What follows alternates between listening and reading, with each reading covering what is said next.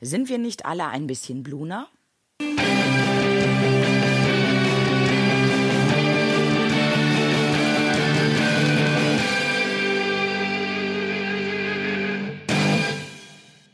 Sind wir nicht alle ein bisschen Bluna oder sind wir nicht alle ein bisschen Verkäufer? Mit dieser Frage möchte ich mich im heutigen Podcast aus der Reihe Verkaufsfrequenz beschäftigen. Der Podcast zu den Themen Verkaufen, Empathie und Mindset, damit du deine Verkaufsfrequenz optimieren kannst. Mein Name ist Nadine Krachten, die Verkaufstrainerin. Und ich möchte mich mit dieser Frage beschäftigen, da ich in letzter Zeit häufig die Aussage bekommen habe, ich bin gar kein Verkäufer. Und mir schweben da drei Personen vor, die diese Aussage getroffen haben. Das war einmal ein Friseur, das war eine Führungskraft im IT-Sektor und eine Hausfrau und Mutter, die alle drei gesagt haben, ich bin kein Verkäufer. Und dann habe ich Synonyme für Verkaufen im Internet mal gesucht. Synonyme findest du im Internet die da lauten absetzen, abstoßen, in bare Münze umwandeln, veräußern, vermarkten, an den Mann, an die Frau bringen. Aus meiner Sicht fehlt da was ganz Elementares, dann aus meiner Sicht ist Verkaufen ein Tauschgeschäft.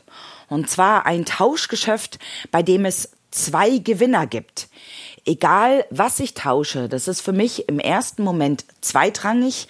Wichtig ist für mich viel wichtiger, dass nach dem Tauschgeschäft beide Parteien, weil häufig sind es zwei Parteien, davon partizipieren und nach dem Tauschgeschäft sich ein klein bisschen besser fühlen und einen Profit haben, nachdem sie dieses Tauschgeschäft durchgeführt haben.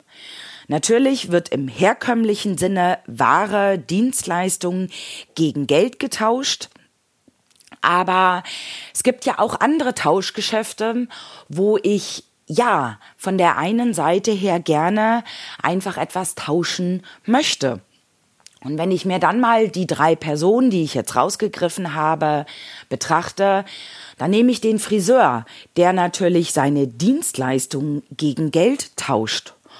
Und wenn ich mir überlege und ich bin beim Friseur und meine Haare werden gewaschen und der Friseur bietet mir während des Haarewaschen noch eine kleine Kopfmassage an. Und gerade diese Kopfmassage wird ja häufig kostenlos oder gegen sehr kleines Geld angeboten. Ja, dann fühle ich mich sehr wohl und nehme dieses Tauschgeschäft sehr gerne an. Und wenn der Friseur zum Ende meines Besuches mir dann unter Umständen auch noch etwas anbietet, was er benutzt hat, zum Beispiel ein Shampoo oder eine Lotion oder was es da nicht alles für die Haare gibt, dann verkauft er es mir ja auch, weil er mir in dem Zusammenhang einfach sagt, dass das gut für meine Haare ist, dass das gut für mich ist. Und ja, ich möchte natürlich gerne gut aussehen, und von der Seite her nehme ich sehr häufig dieses Tauschgeschäft auch an, so dass ich zum Beispiel einen Friseur, Friseur auch als Verkäufer sehe.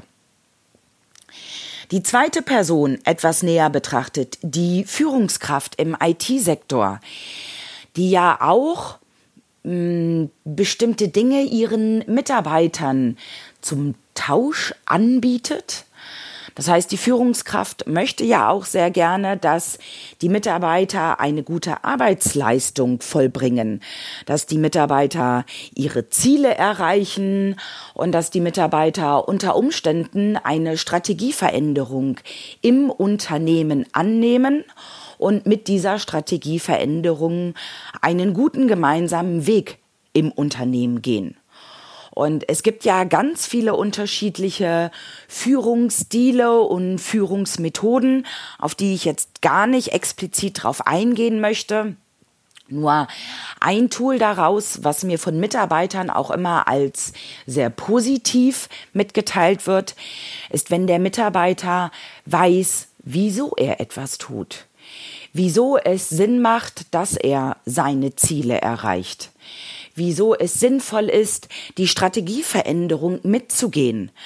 Das heißt, ein Mitarbeiter ist sehr motiviert und hat Lust, seine Arbeitsleistung mit mindestens 100 Prozent ins Unternehmen hineinzustecken, wenn er Nutzen hat, wenn er weiß, von seiner Führungskraft vermittelt bekommt, nicht nur was das Ziel ist, sondern welche Nutzen er auch davon hat. Und da ist natürlich einmal das Thema monetär der Nutzen.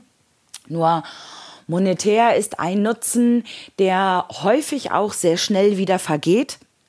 Das Geld in meiner Sicht ist so etwas wie ein Hygienefaktor, wie eine saubere Toilette.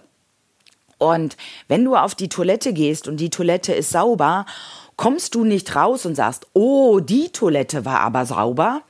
Und so ist das ja auch im finanziellen Bereich. Das heißt, wenn du gutes Geld verdienst, kommst du nicht jeden Tag zu deiner Arbeit und sagst, oh, ich verdiene gutes Geld, sondern es ist für dich eine Selbstverständlichkeit. Wenn es aber nicht so läuft, das heißt, wenn die Toilette als Beispiel dreckig war, dann kommst du raus und sagst, uh, das war aber nicht ganz so nett.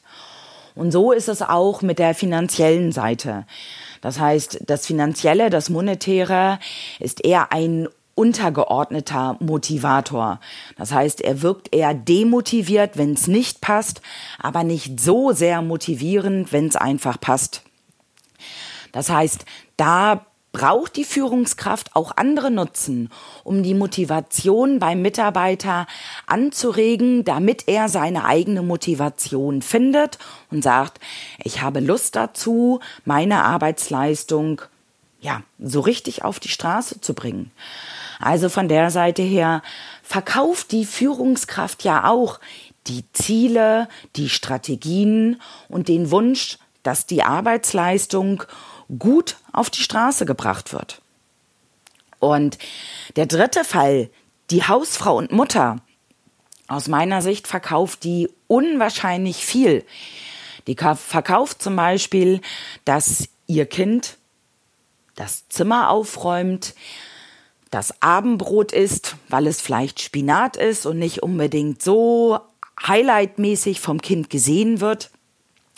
Da wird sehr viel verkauft.